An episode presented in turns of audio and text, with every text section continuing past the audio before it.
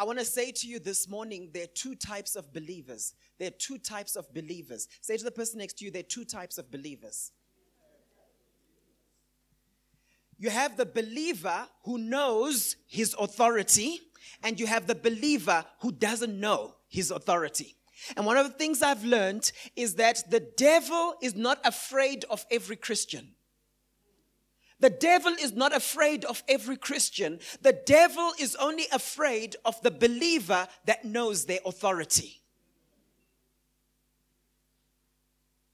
You know, the Bible is so powerful, and there's a scripture I like a lot that basically tells us that in James chapter 4, verse 7, it says, Submit yourself to God, resist the devil, and he will flee. You don't have to turn there. We know that scripture, don't we? Submit yourself to God, resist the devil, and he will flee. So, what was the devil doing there? If when we resist him, that's when he flees. How many of you know that when you resist someone and they flee, it means they're afraid of you? So, what was the devil doing there in the first place if he's afraid of us? He was trying to trick us because he thought we didn't know our authority. Are you hearing me this morning? He thought we didn't know our authority. So the, the, the authority he ends up having in our lives is not really authority, it's based on his trickery. That's why when you're a born again believer, he has no right to mess with you. He only messes with you because of his schemes and how he plays around with your mind. I want to unpack this. This is so important, understanding your authority. All right? The word authority is the Greek word exousia, and in scripture it means ability, it means privilege, it means force, it means capacity, and it speaks of delegated influence and jurisdiction. That's what it's speaking of.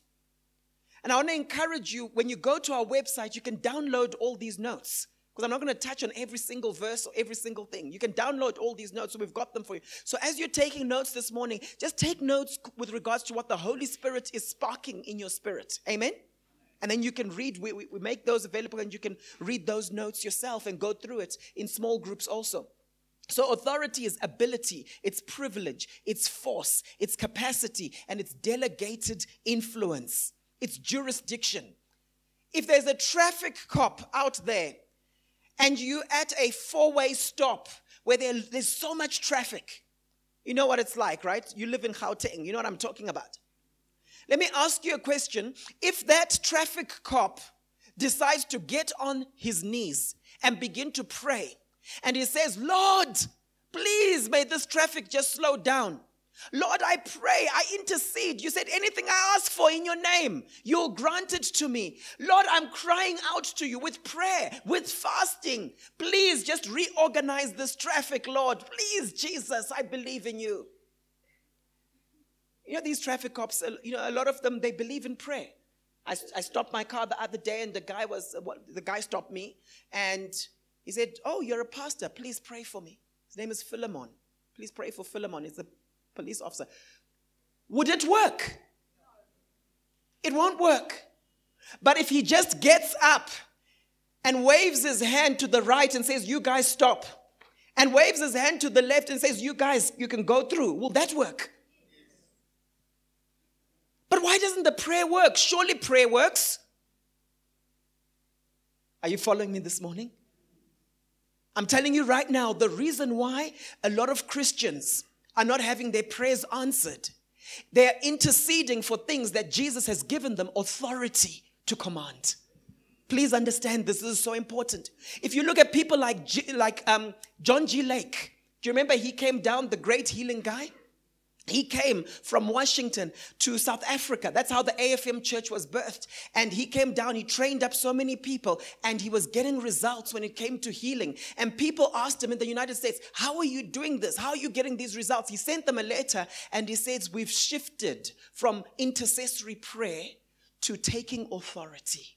And we've seen that when we take authority over sickness, we're getting more results. I'm not saying there's, a pl- there's no place for intercessory prayer. There's a place for that. The Bible tells us in Ephesians chapter 6 that we must keep on praying in the Spirit with all kinds of prayers. One of the reasons why a lot of our prayers are not being answered is not because of God, it's because of our ignorance. It's because we're using the wrong type of prayer. Are you hearing me? There's a prayer of binding and loosing that we need to use to get certain results. There are times when you see Jesus, most of the time when he was dealing with sickness and infirmity, what is, what is he doing? He was just rebuking. It says he rebuked that infirmity. So God's hands are often tied. God's hands are often tied because he's given authority to man and he says, Go and exercise your authority. But we are looking to him and we are saying, God, please, may you give us breakthrough.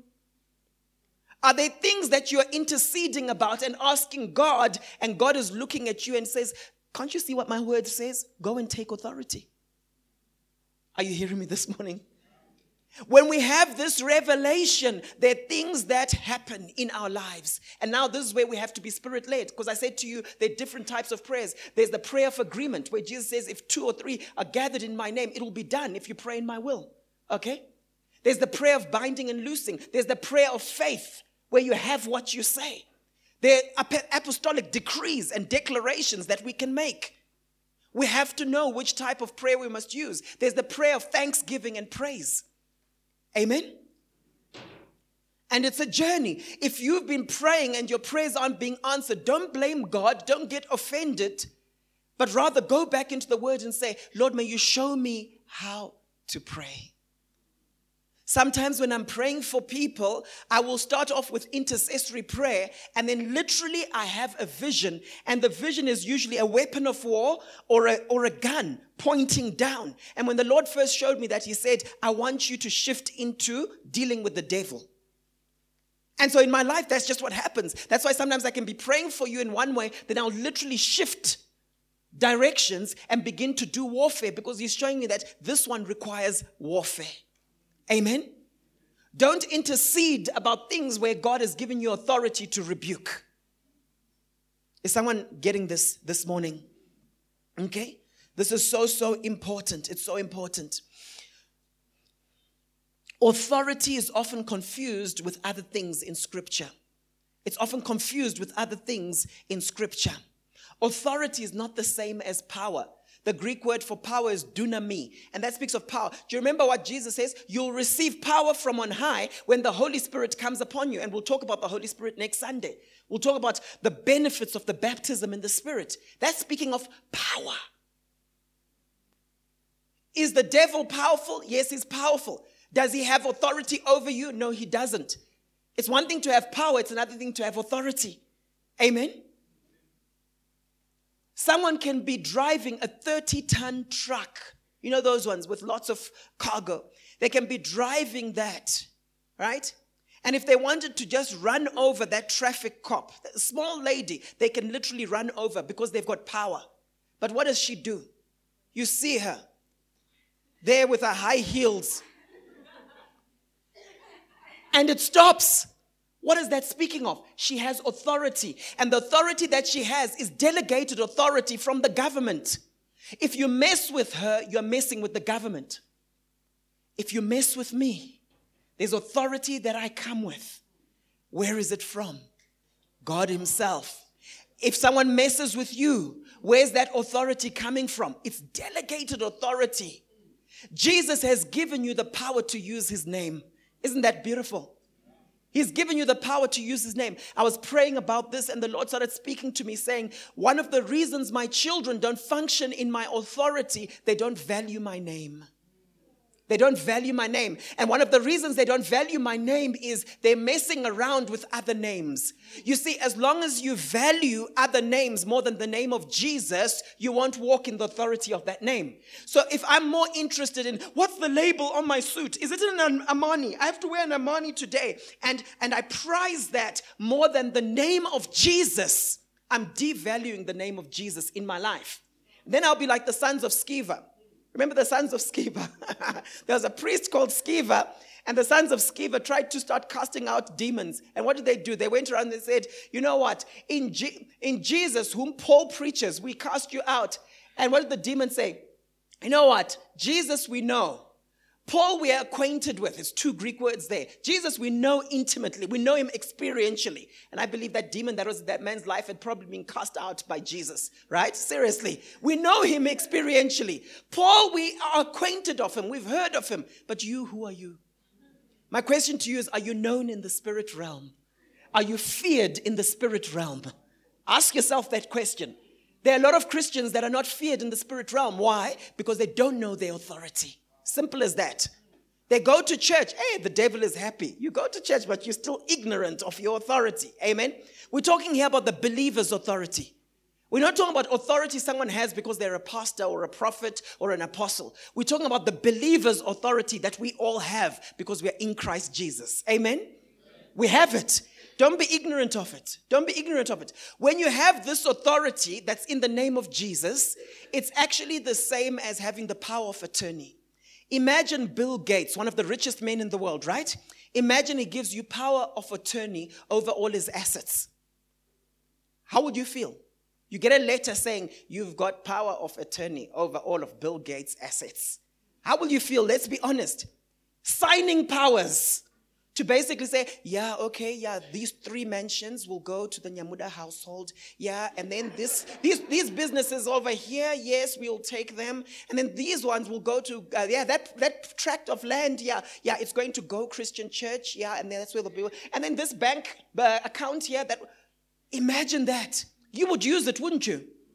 Now you've been given power of attorney, the name of Jesus the name that is above every other name in earth and in heaven and in the world below and in ages to come. You've been given that. The Bible tells us at the end of Matthew, right? Go ye therefore and make disciples of all nations. But what does he first say? All authority has been given to me. All authority on earth and in heaven has been given. I'm now giving you power of attorney to go and make disciples. Isn't that exciting? So, why do we get excited about Bill Gates giving us power of attorney, but we've already been given the name of Jesus to use? Amen? Now, if someone is, if I give someone power of attorney, I will be excited if they are advancing my cause. Right? If they come to me and they say, I used your signature because you had given me signing powers, and now we've got this land for the church and this new building, I'll be excited that they used it for that. If they come to me and they say, I used your signature and we've transferred funds and now we've built up these brothels and we've started a porn business, as in pornography, not a pawn shop, right? How would I feel? I would feel bad. So the authority that we use, that we have in Christ, has to be used responsibly. He's given us authority to advance his agenda, not our own. So it's, it's in my interest to figure out, Lord, what is on your agenda? Remember when Jesus teaches us to pray, what does he say? When you pray, pray like this Thy kingdom come, thy will be done. That's the essence of prayer. So the, the work of prayer is figuring out what his will is and then executing his will on the earth. Those are the prayers that get results. Are you hearing me this morning?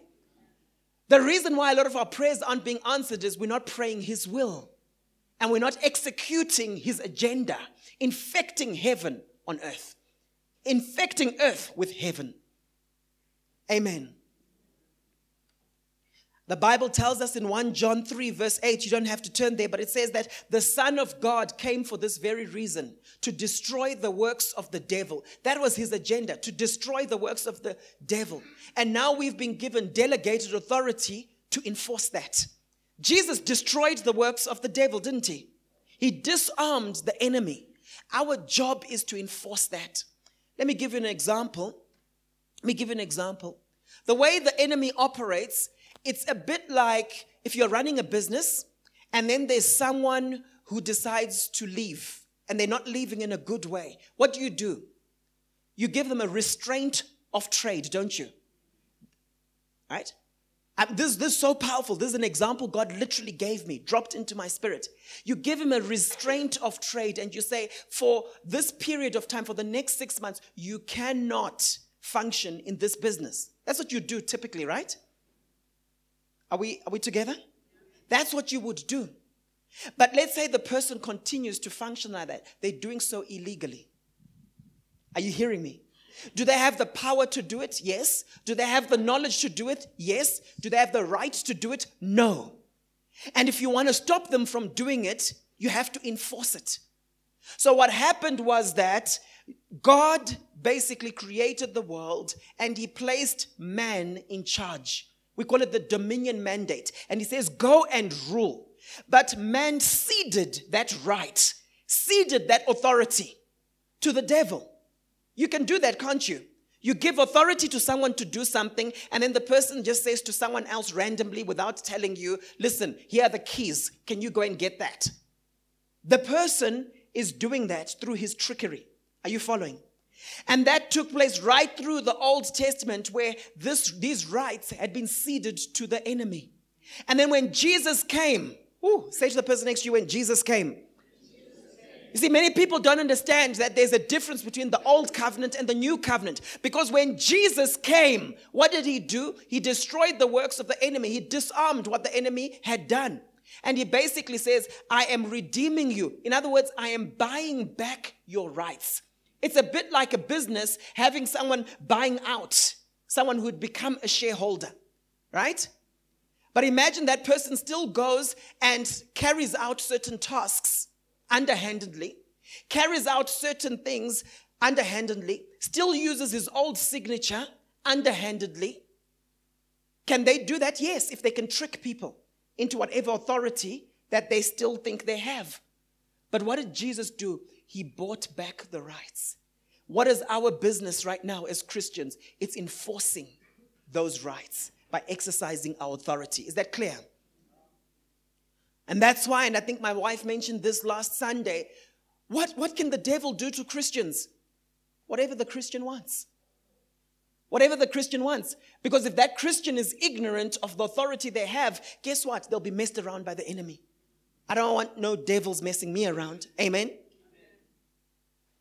You've got many doctors who end up traveling abroad and officially, officially, they are not allowed to practice medicine in that country until they have some kind of conversion license. Otherwise, they will be arrested for being a person who's practicing medicine without a license. When the devil messes with you and with your family, you need to tell him that you've got no legal right to be doing this. And then you enforce kingdom legality onto the devil. Amen. We can only do this if we know our authority. Now, authority is not the same as power. Are we clear about that? Authority is not the same as being filled with the Spirit. Authority is not the same as exercising spiritual gifts. Authority is not the same as prevailing prayer. The believer's authority is the inherent right of the believer because of his position with Christ in heavenly realms. Let me explain something. Let me explain something. Do you know that God is outside of time, isn't he? Say to the person next to you, God is outside of time. Okay? So for God, everything is present tense. He's not the I will be. He's not the I was. He's the I am. So, so here's the thing. You, ha- you have to know, I have to know how I am currently positioned in the spirit realm. You see, many times we define ourselves by how we are positioned on earth, by how we look in the physical, instead of defining ourselves based on what God has already done. You see, very often when God then speaks to you, He dumbs it down. When God speaks to me, He dumbs it down. So He will say, Paul, one day you will be. But the things he's talking about, he's talking to me in future tense, but it's things that have already been done in the spirit realm. Are you hearing me? Do you know what faith is? Faith is when I then believe that he's done that already. And when I and then I pull it down and make sure that it manifests in the natural.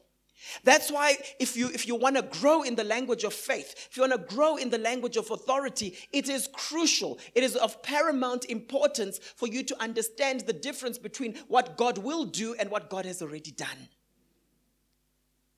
So we understand as Christians that our spirit has been regenerated. It's already happened. You heard about that last Sunday, didn't you? Right? But what's happening in the realm of my soul? What's happening with my mind, my will, and my emotions, my intellect, my imagination? They are being sanctified. The word, the word sanctify is an interesting one. It's hagiazo in the Greek. It literally is the same as holify. Because in the, in the original language, the word holy is hagios. So sanctification is the process of becoming holy. So do you know what limits me in my walk with God? It's not the fact that I'm born again. It's not what happened in my spirit. The thing that limits me is that in the realm of my soul, my soul hasn't yet caught up to the reality of my spirit. Is everyone following this morning? Okay? Let me break it down in an example. I've got an S9 Plus. My Samsung phone is an S9 Plus. That's quite a good phone, isn't it? But you know what? I've been having challenges connecting my Bluetooth to my vehicle. And then I looked it up, I Googled it, I went to Uncle Google or Auntie Google, whatever gender she is, and I looked it up and I saw that there were a number of Samsungs struggling to connect with my type of vehicle. And the people said to me, you know what, I think you'll need to go and uh, maybe download an updated version of your Bluetooth. Go and speak to the Samsung people. Are you hearing what, where I'm coming from? When you become a believer, your central processing unit, who's in IT here? Your CPU is it's powerful. It's, it's powerful because your spirit has been regenerated. The S9 Plus is a powerful phone. And we're coming into days where we're going to have supercomputers in our pocket, right? But you know what? It doesn't matter what your CPU is like if your software is not updated. It doesn't matter what's happened to your spirit, man, if in the realm of your soul, your mind has not been renewed to actually know the reality of where you're positioned in Christ. Is everyone following? Okay? And that's why we can't play games. We have to be in the Word. We have to know this new creation reality. Otherwise, the devil just has a field day. When your spirit is regenerated, you know you've got fire insurance, you're going to heaven but you'll have a miserable life if your mind has not caught up. You can have that S9 Plus or S10, I don't know what phones you guys have, iPhone X. You can have whatever you have in terms of the CPU, the RAM it has, wonderful phone, wonderful computer, but you still need to go to those apps, right? Play Store, whatever you use, Safari, those of you who are iPhone people, okay? And then you need to download the latest software because that affects how your computer works. Amen.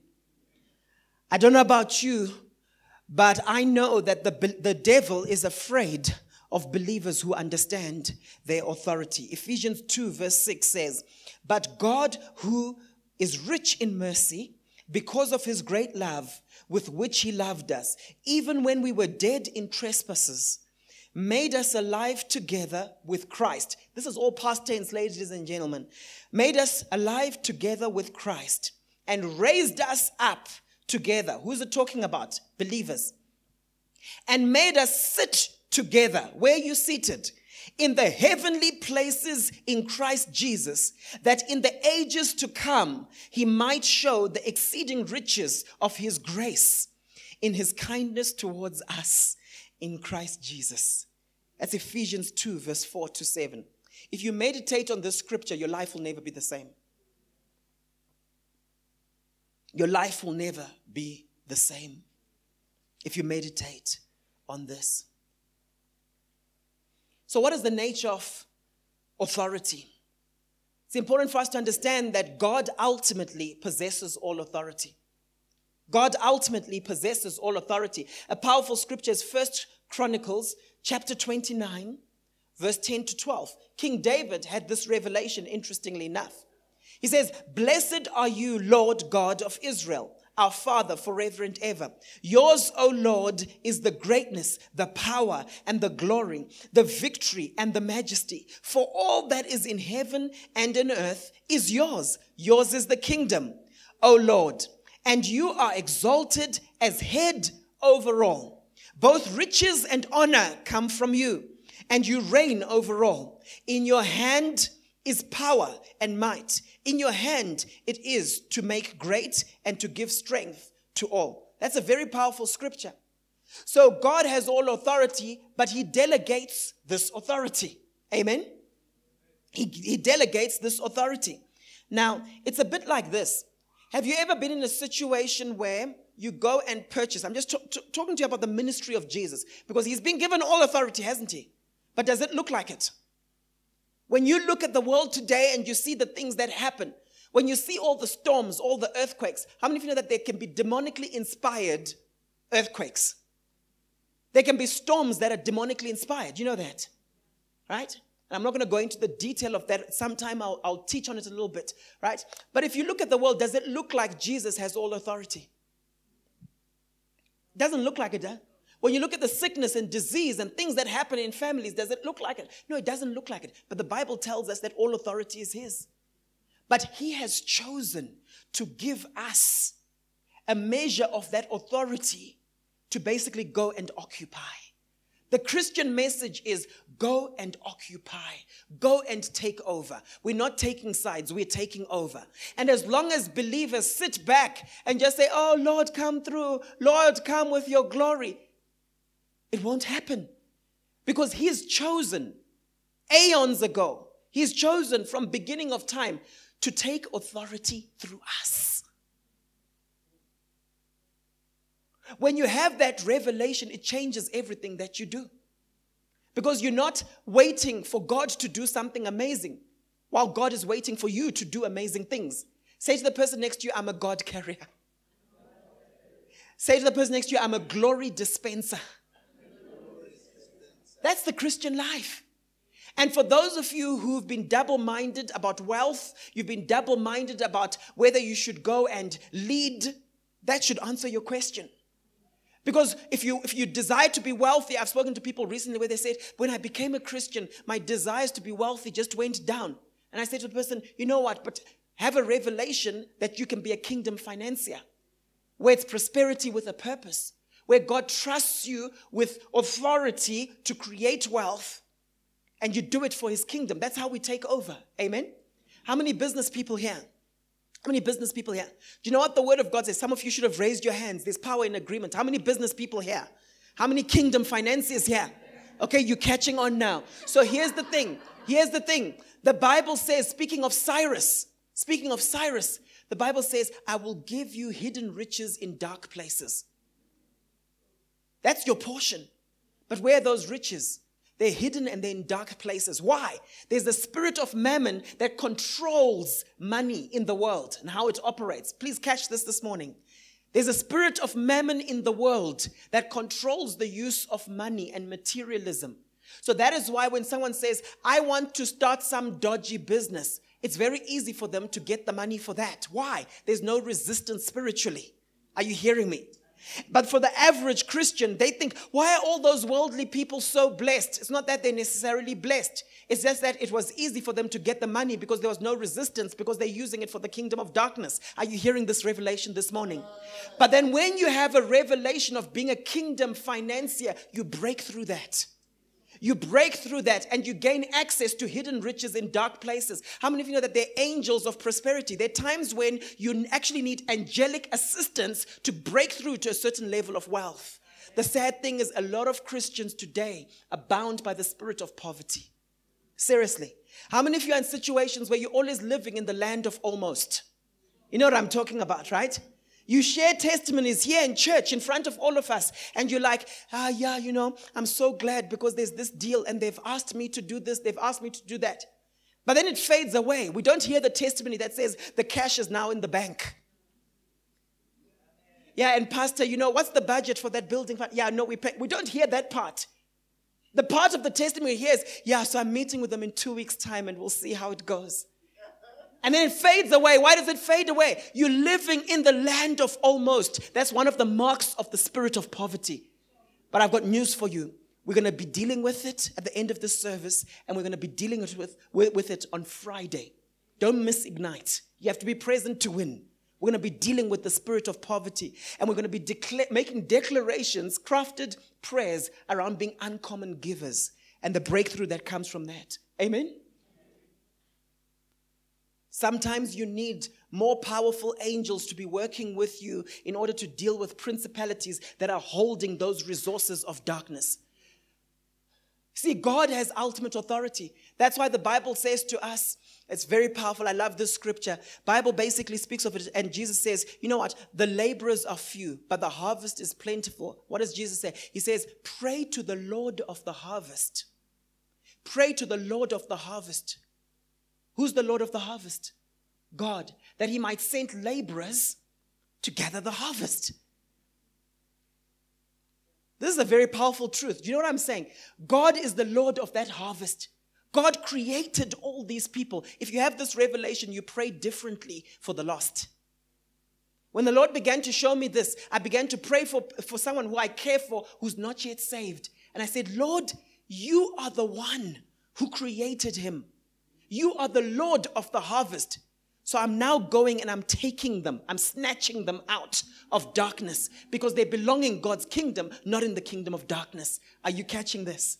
They belong in God's kingdom, but they've been tricked by the enemy.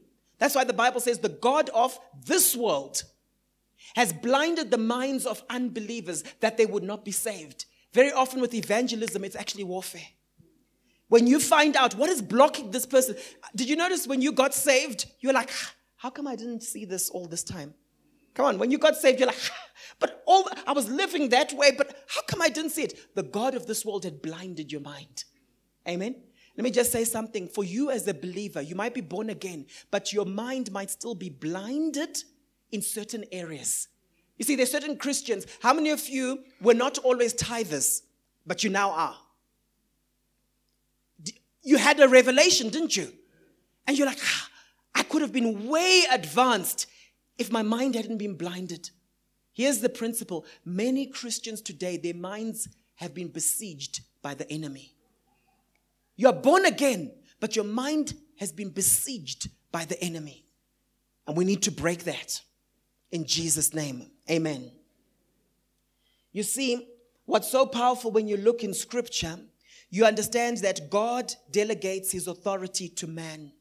He delegates his authority to man. Matthew 9, verse 8 says, When the crowd saw this, they were filled with awe and they praised God who had given such authority to men. I don't know about you, but I want to function in the fullness of the authority God has called me to function in. Amen? Okay? You know what is interesting? God may delegate authority to us. Jesus might say, Hey guys, I've given you this authority. But we don't all use it. How many of you are leaders here? in, in leaders in society, leaders. Come on, if you're a parent, you're a leader, right? Have you noticed that sometimes you will sometimes you give authority, you delegate authority to your child to do something, or that person at work to do something. There's some who take hold of it. There are others who say, I'm afraid of the accountability involved in this and the responsibility. And they don't take it. So it's all fair and fine for us to keep saying, You've got the believer's authority. You've got the believer's authority. We're all the same. We've been given the same authority. But you know what the difference between us is? There's some who take it and walk in it, there's some who don't. And here's the interesting thing it's all on a continuum. It's all on a continuum. So for me, I want to figure out this wonderful name of Jesus, this power of attorney I've been given. How can I maximize on it? Say to the person next to you, it's maximizing time.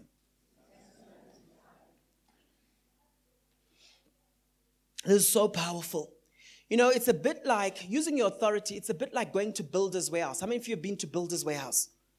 Right? We've all been to Builder's Warehouse. And what happens when you're getting large planks of wood, big items? Can you just park in the normal place? No. What do you do? You go and you say, I want this and this and this. And then they cut it out for you, don't they? And then you pay for it. And then you take that slip and then you take your vehicle round to the back. And what gives you access to that backyard? It's the slip to say, I've paid for my goods. It's now collection time. Some of you are in a situation where Jesus has already paid for it, but you haven't yet collected. Jesus has already paid for it, and He has given you that receipt. You haven't yet collected it.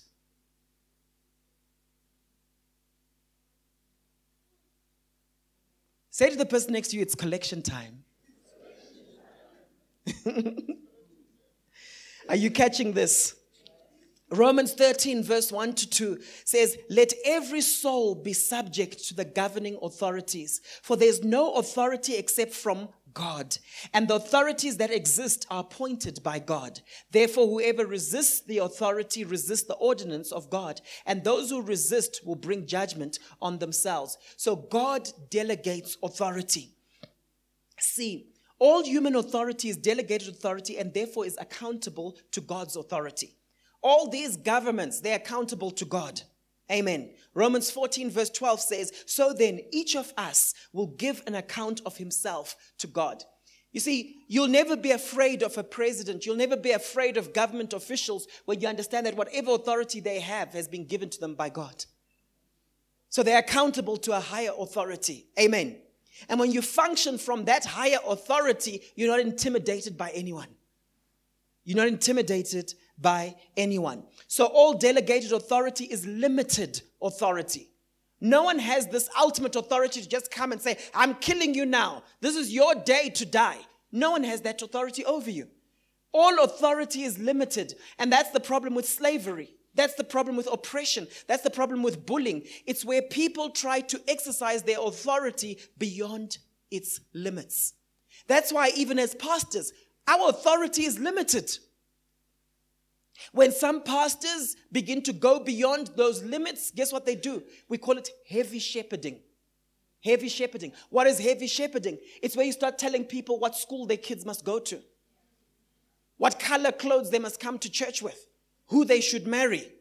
I'm not going to tell you who to marry. I might have my preference. I'm not going to tell you who, sh- who should marry. Amen? If you want to hear my preference, we can talk. We can talk after that. I've got, I haven't got authority. I can advise you. I was saying this to a couple, um, to, to a guy who phoned me. He said, Can you come and counsel? I need my wife back. I want my wife back. Right? And, and he said to me, My wife said, My wife told me that if she'll go with what you say, if you say she must stick with me, then, she, then, then she'll stick with me. If you say she mustn't, then she'll. I just corrected him. I said, You know what? That's heavy shepherding. We don't do that. What I will do is I will give advice and I will say to her, if you continue with this guy, these are the consequences. If you leave him, these are the consequences, but it's your choice. Amen?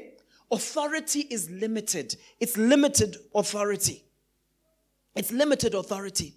So this becomes quite exciting because you see in scripture in Acts chapter 4, verse 18 to 20, and then Acts chapter 5, verse 29. Then they called them in again and commanded them not to speak or teach at all in the name of Jesus. They were told not to preach. But Peter and John replied, Judge for yourselves whether it is right in God's sight. Can you see? Higher authority. To obey you rather than God.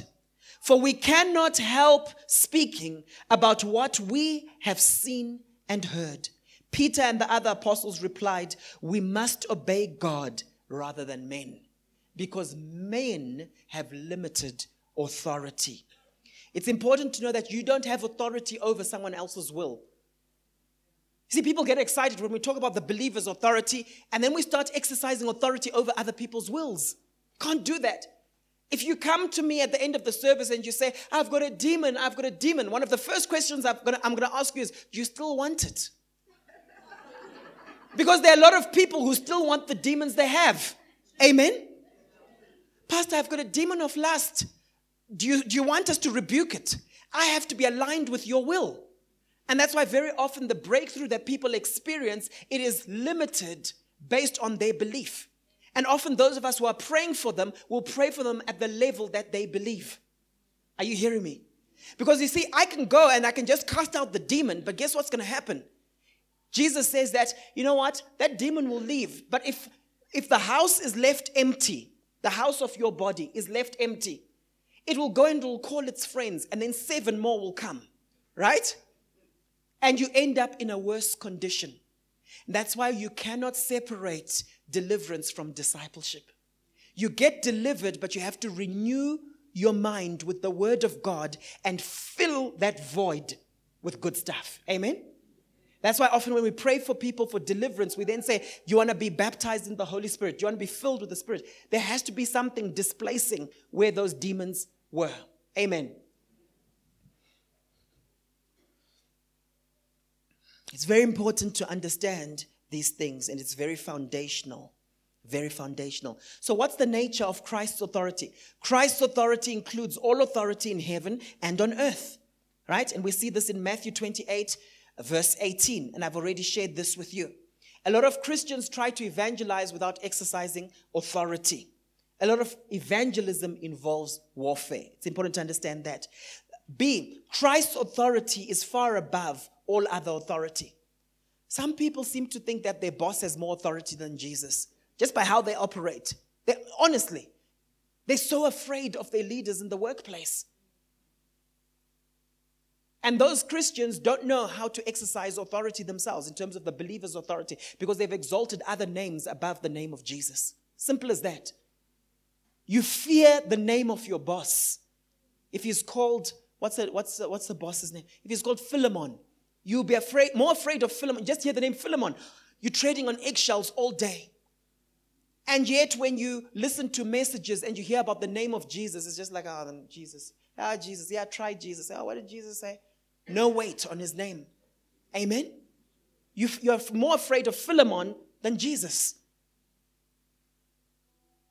I'm not one of those people who thinks all black people are called Philemon, okay? It's just, it's just one of those names that was top, top of mind for me. all right?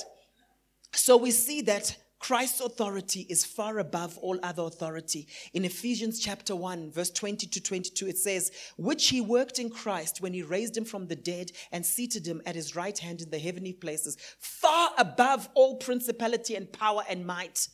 Whatever demon keeps appearing to you, the authority of Jesus is far above it, right?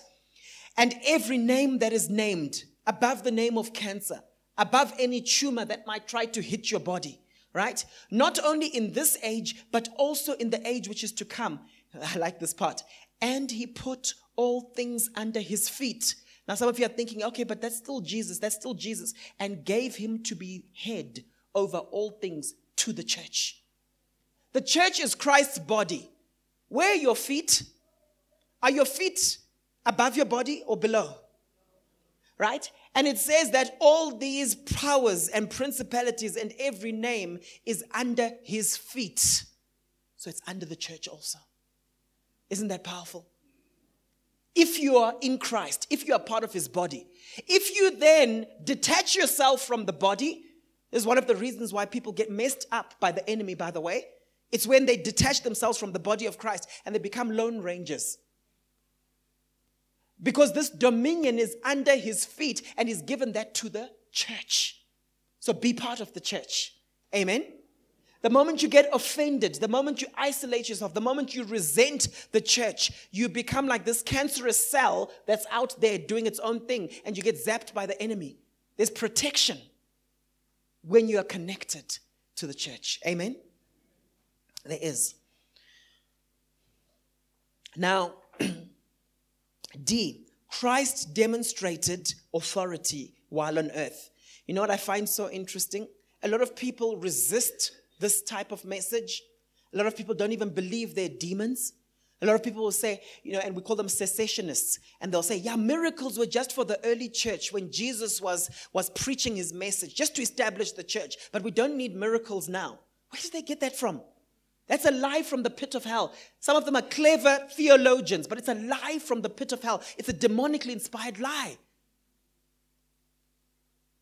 There's one dispensation from the time of Christ, and we're still in that dispensation. Amen? It's not like, yeah, no, the early church, this is what we needed, and now we don't need it anymore. Yeah, afterwards in 10 AD, we needed a little bit. And then now, because we're in the 21st century, we don't really need it. Eh, wrong answer. Amen? And you see, when you want to know and understand biblical doctrine, ask yourself did Jesus talk about it? So, did Jesus talk about this? Yes, he did. He says believers will cast out demons. He spoke about it. Then you ask yourself, do we see it demonstrated in the book of Acts? Yes, we see them casting out demons left, right, and center. Then we ask ourselves, did Paul the apostle explain it in the epistles? Yes, he did. Look at Second Corinthians. Right? What does he talk about? He says the weapons of our warfare are not carnal, but they're mighty for the pulling down of strongholds. Right? We resist every argument that exalts itself above the knowledge of Christ. So he explained the concept of warfare. But people still resist this. So the Bible is very clear. We see that Jesus demonstrated authority while he was on earth, right? This is seen in Christ's teaching. Mark, Mark 1, verse 22. It says, And they were astonished at his teaching, for he taught them as one having authority and not as the scribes. It's also seen in his forgiving of sins. In Matthew 9, verse 6, it says, but that you may know that the Son of Man has power on earth to forgive sins. Okay? We also see this in how he commanded evil spirits to leave. Mark 1, verse 27. Then they were all amazed. Why were they amazed? So that they questioned among themselves, saying, What is this? What new doctrine is this? For with authority he commands even the unclean spirits, and they obey him. All right? This is also seen in how he would control the elements of nature. And by the way, God also gives you authority to do that, especially with the demonically inspired storms that happen. You can literally pray, This fire needs to stop. This wind must turn direction, change direction. When Jesus ministered on earth, he was demonstrating what you and I can do. He ministered on earth as a man. Is everyone following? He was fully God and fully man. But when he was ministering on earth, he was ministering as a man anointed by the Holy Spirit. That's why he wasn't doing miracles until he got baptized. Amen. And it says he went out and in the power of the Spirit, he did A, B, C, D. And that same power we can also operate. Amen. Okay, and this is very interesting. It says, And they were afraid. Luke 8, verse 25. And they were afraid and marveled, saying to one another, Who can this be? For he commands even the winds and water, and they obey him. See, the Bible tells us that it is God who determines the boundaries of this is where the ocean will end and the land begin. So when you see the ocean now crossing over and you're having those tsunamis, don't blame God. God has set clear boundaries, but the enemy's strategy very often is to bring chaos. Amen? Okay. Christ's authority extends into the ages to come. This authority includes life and death. And we see this in John chapter 10. This authority includes uh, the, uh, the authority to grant eternal life. It also includes the authority to execute judgment. We see this in John 5, right? If you read throughout the Gospel of John, we see the authority of Jesus because in the Gospel of John, that's where his, his Godship or the fact that he was the Son of God, right? That's emphasized, his otherness. It's emphasized in the Gospel of John, all right? So, what authority is given to the believer in Christ? Jesus authorized believers to function in his authority when he gave them authority to use his name. And we see that in Mark chapter 16, and I've shared that quite a bit. Okay? We also see that the leaders in the New Testament, in the new in the early church, they exercised authority. In Acts chapter 8, verse 7, and throughout the book of Acts, it says, And the multitudes with one accord heeded the things spoken by Philip, hearing and seeing the miracles which he did. For unclean spirits, crying with a loud voice, came out of many who were possessed and many who were paralyzed and lame were healed. And there was great joy in that city. How many of you want joy in your city? How many of you want joy in your family? How many of you want joy in the workplace? Cast out devils, cast out demons. Amen. Sometimes you see in some translations it will say possessed. All right? But that's not really an accurate translation. When we look in scripture, we actually see a continuum. So sometimes it will say this person was demonized. And Then other times it will say they were severely demonized, right? That's, that's a more accurate way of seeing it, right? Do you remember the guy, Legion? And Jesus says, What's your name? And he says, Legion, for we are many. That just shows you the capacity of a human being to have a legion of demons in them. Amen? Sometimes we're shocked when we see these mass murderers and all these people doing very strange things. Severely demonized. So there's mildly demonized, there's severely demonized. If you're a believer in Christ, it's not to say that the demon is in your spirit because your spirit is born again, but you can be oppressed by demonic influence. Amen. And those demons, it's something that my, my wife uh, has been talking about quite a, quite a bit. Those demons can hide. We'll teach on that sometime. That's why sometimes someone seems like, you know, they're an ordinary person and they're there, faithful, working, and so on. And it's only after three years you're now casting out this demon and you're thinking to yourself, but why didn't we see it before? Mm.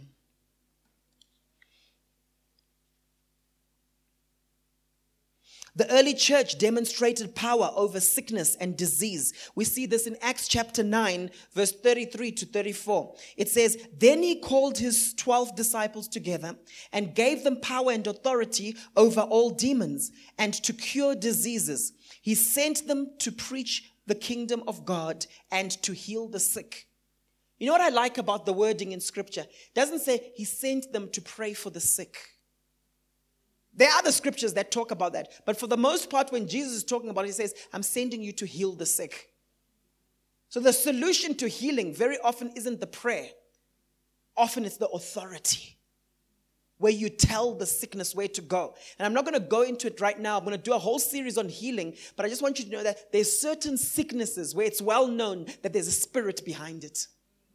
There are times when people will come up for prayer and we know that we have to cancel the appointment that they have with death. You know that you can have an appointment with death, where the enemy's strategy is for you to die by a certain time.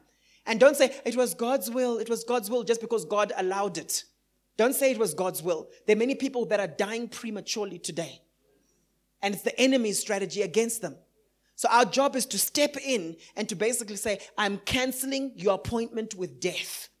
And I'm speaking to that spirit of death. So around suicide, there's a spirit of death operating. And very often you'll find that in families, you'll find a situation where that spirit of death can try and cause sickness. Other times it tries to cause suicide. But it's still the same spirit of death operating. And if you're heading up that family, you need to take authority because we have houses of authority. Sometimes I can't just do it for you unless you are aligned in terms of your will to get rid of that thing. Amen? But we have to know how to pray concerning these things. Okay? All believers can walk in this believer's authority. So, what is the basis of the believer's authority? The basis of the believer's authority is the work of Christ on the cross. Okay? It's, it's what Jesus has done on the cross. My wife said last week there's no other sacrifice. There's no other sacrifice that is needed. Jesus has done it. Okay? In Colossians 2, verse 15, it says, In this way, God disarmed the evil rulers and authority. Last time I checked, that's, that's past tense, isn't it? He disarmed the evil rulers and authorities. He shamed them publicly by his victory over them on the cross of Christ. Has the cross happened? So has the enemy been disarmed? That's why the Bible tells us that the devil is roaming around the earth like a roaring lion. Like a roaring lion. And it says, seeking whom he may devour. He can't devour everyone. Listen very carefully, please. He cannot devour everyone. Seeking whom he may devour. Whom may he devour? Those who don't know their authority. Amen? Those who don't know their authority in Christ Jesus. You know, the, the roar of a lion is very loud, by the way. I don't know if you've been to any of those game reserves and you can hear when a lion roars. You know those dogs that bark very loudly, but then when you go up to them, they run away from you? Seriously. Some of the dogs that really bite are the ones that don't bark. You know what I'm talking about? When we were growing up, we used to talk about dogs quite a bit. Where I come from, when we were growing up, the dogs weren't called Teddy or Maxie or Benji, nice, cute names. When we were growing up at our rural home, I think one of the dogs was called Danger. Do you remember Danger? My parents know. One of the dogs was called Danger. Right? There's a friend of ours, a guy called Kurai. He came and he says, Guys, we've got a new dog. It's called Killer. Okay? so you know what it's like growing up on the African continent. You know, dogs are there for security purposes. Those of us who then married cross culturally, we've had to adjust to some of these things, you know. oh, Maxi, Maxi, Maxi. So it's been a process, it's, you know, the last 17 years adjusting to these things, you know. but here's the point. Here's the point. Some of the dogs that really bark, really bark, they don't bite. But we used to talk about certain dogs when we were growing up. We say that those dogs, that house, I'm telling you, you must just stay away from them because they literally just go up to you and they start eating you. literally start eating without barking. The devil is like that. He barks loudly, he roars loudly. And then we are afraid. And that fear becomes a foothold. If you struggle with anxiety, just be careful about it. Anger, anxiety gives the enemy a foothold over you because the enemy looks and he says, You're in fear. That's part of my kingdom because his kingdom is built on fear. The kingdom of God is of righteousness, peace, and joy in the Holy Spirit. So when you build up a fortress of righteousness, peace, and joy in the Holy Ghost, you are in a place of immunity from the enemy because Satan has nothing in you. Do you remember when Jesus said that? When he said, Satan has nothing in me. In other words, there's nothing in me that gives the devil legal access. So, what's the basis of the believer's authority? It's us being in Christ. It's the cross of Christ, then it's us being in Christ. In Second um, Corinthians chapter 5, verse 17 to 18, it says, Therefore, if anyone is in Christ, he is a new creation. Old things have passed away. Let me say something about that word new. There are two major words for new in the New Testament. There's new, the Greek word neos, which is a new type, like a new type of vehicle. So there was the Mazda 323, then there was a new Mazda that came out. It was the Mazda 626. It's still a Mazda, but it's just a new type. Then there's another word that is used in the New Testament, and it's an interesting word, but it basically is the word kainos, and it speaks of new as in type. Imagine you suddenly have a vehicle and it says there's a new kind of vehicle. It doesn't use wheels, it just floats, hovers. I know some of you sci fi people, you're looking forward to that day, aren't you? When the Bible here speaks of you being a new creation, it's basically talking about how you're a new breed. You're a new breed. You're outside the matrix. You're something new that has never been before. Isn't that powerful? It's not just the old me that's just, you know, a slightly different version. It's kainos. And when we understand that, that we are a new type of being, a new creature, new creation, you operate at another level of authority. Amen? Devil can't touch you. Say to the person next to you, the devil can't touch you. Okay. So it says, Old things have gone, all things have become new. Now all things are of God, who has reconciled us to himself through Jesus Christ and has given us the ministry of reconciliation. See, the basis for the believer's authority is their being genuinely submitted to Christ and other delegated authorities in their life. You know what? And you see this in Matthew 8. Let me just say something. You cannot exercise authority if you're not under authority because all authority is delegated. You can't just go and just say, Yeah, I want you to do this and this and this. If I go to your organization, I start calling people for, to meetings, you'll say, Paul, that's an illegitimate meeting. Who delegated that authority to you for you to do that? Amen? The degree to which I walk in Christ's authority is to the degree to which I'm submitted to his authority. That's why we cannot talk about just salvation. We have to talk about lordship. Amen? We have to talk about lordship. You heard about that last week, right? We have to talk about lordship because there are many believers today who come to prayer meetings and when we say we're doing declarations and decrees and you see them there, I decree and I declare, I decree and I declare. But the, li- the lifestyle they're living is not submitted to Christ's lordship. So when they're decreeing and they're declaring, you know what actually happens? I know it's a scary thought, but they experience ultimately spiritual backlash. Because basically you're saying to the enemy, I'm out to get you. And the enemy says, But I have a legal right over you because you're not submitted to the lordship of Christ. So when you try to rebuke me, where's that delegated authority coming from? Are you following this morning? I only have authority because I'm submitted to authority. Okay. Very important. D. The basis for the believer's authority is being called or appointed by the Lord. We see this in John 15, verse 16. You did not choose me, but I chose you and I appointed you that you should go and bear fruit and that your fruit should remain.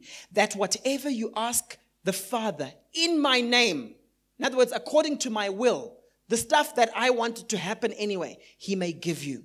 E, the basis for the believer's authority and spiritual authority is operating in God's ordained area of rule in our life.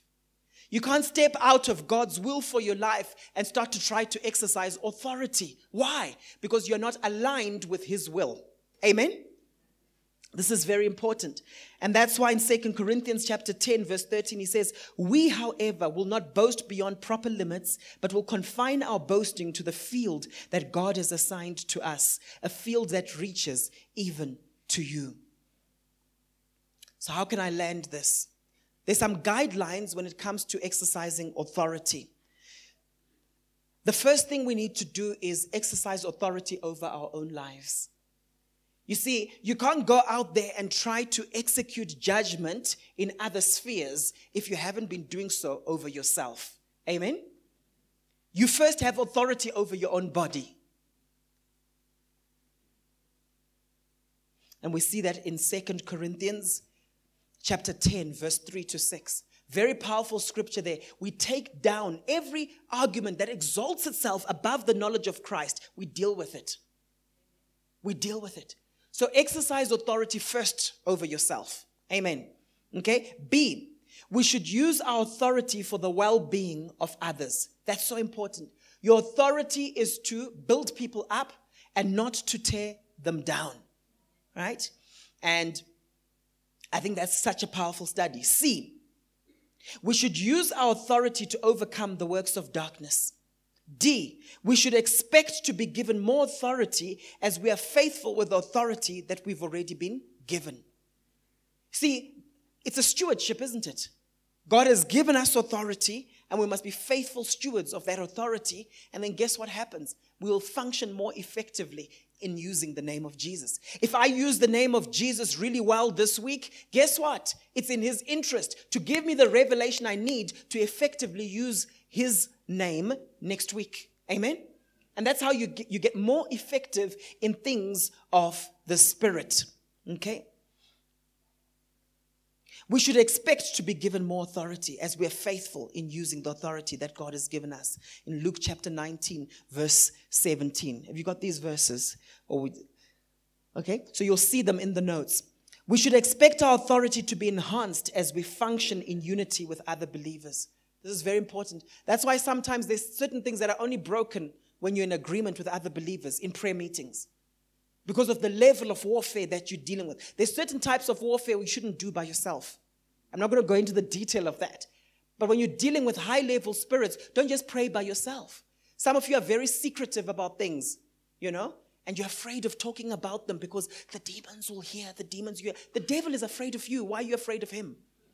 Okay? Tell us about these things and we'll pray together in agreement. So, finally, how do I qualify to use my authority? How do I qualify to use my authority? Firstly, by receiving it.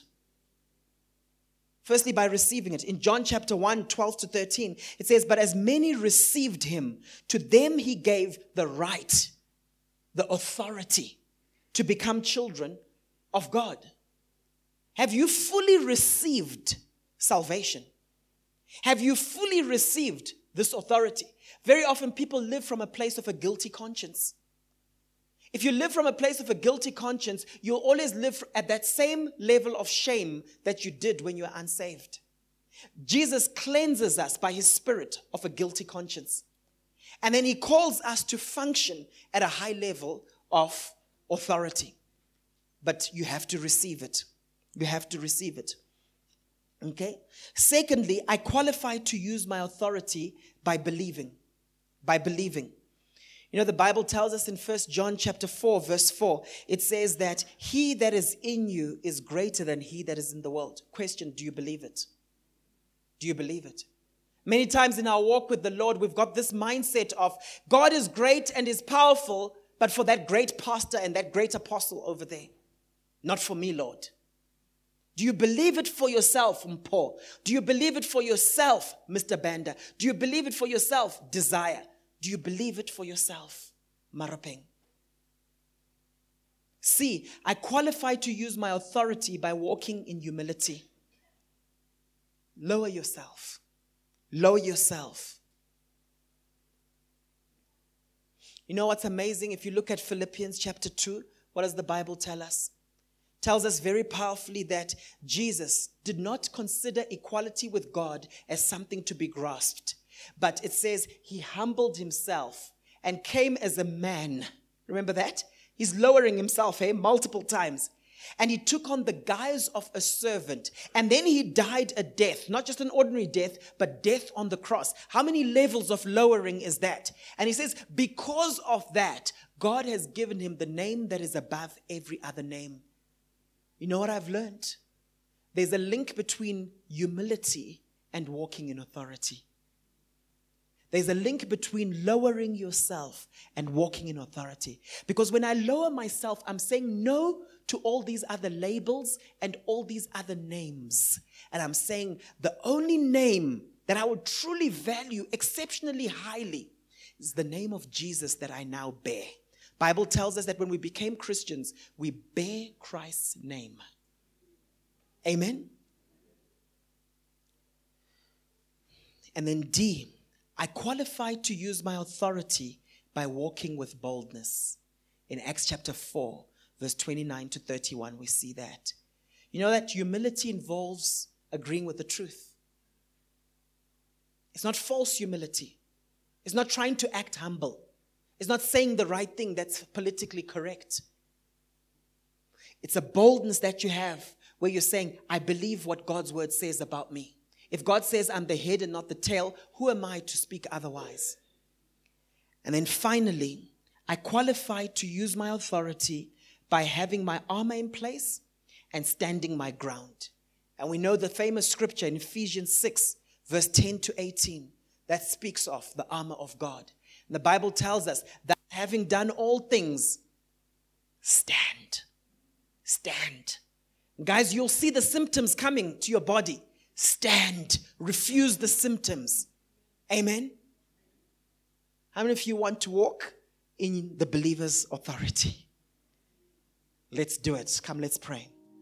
Father, we lift you up in this place. We want to walk in this authority that you've called us to walk in. And we ask that you help us because we don't know how we ought to pray. May you give us wisdom so that we know when to do the prayer of binding and loosing, when to be in the prayer of agreement, when to be in the prayer of thanksgiving and praise. We want to know how to pray in the Spirit. We want to pray with different types of prayers so that our prayers are effective in Jesus' mighty name. And the people of God said, Amen. Okay. Pastor Tuff, you can just go through them. Do you have your bag? Yeah, get your bag. Hey, e family, online family, that was a great message, wasn't it? We really want to fill the globe with all this teaching. Our passion is to raise leaders and release reformers. So if you want to tap into more of these teachings, you can go to www.gochurch.co.za. And I think you'll really be refreshed and reformed as you go through our materials. Well, if you enjoyed that message, click subscribe and also share with your friends, with your enemies. Don't forget, we've got the live feed that takes place 9:30 every Sunday morning.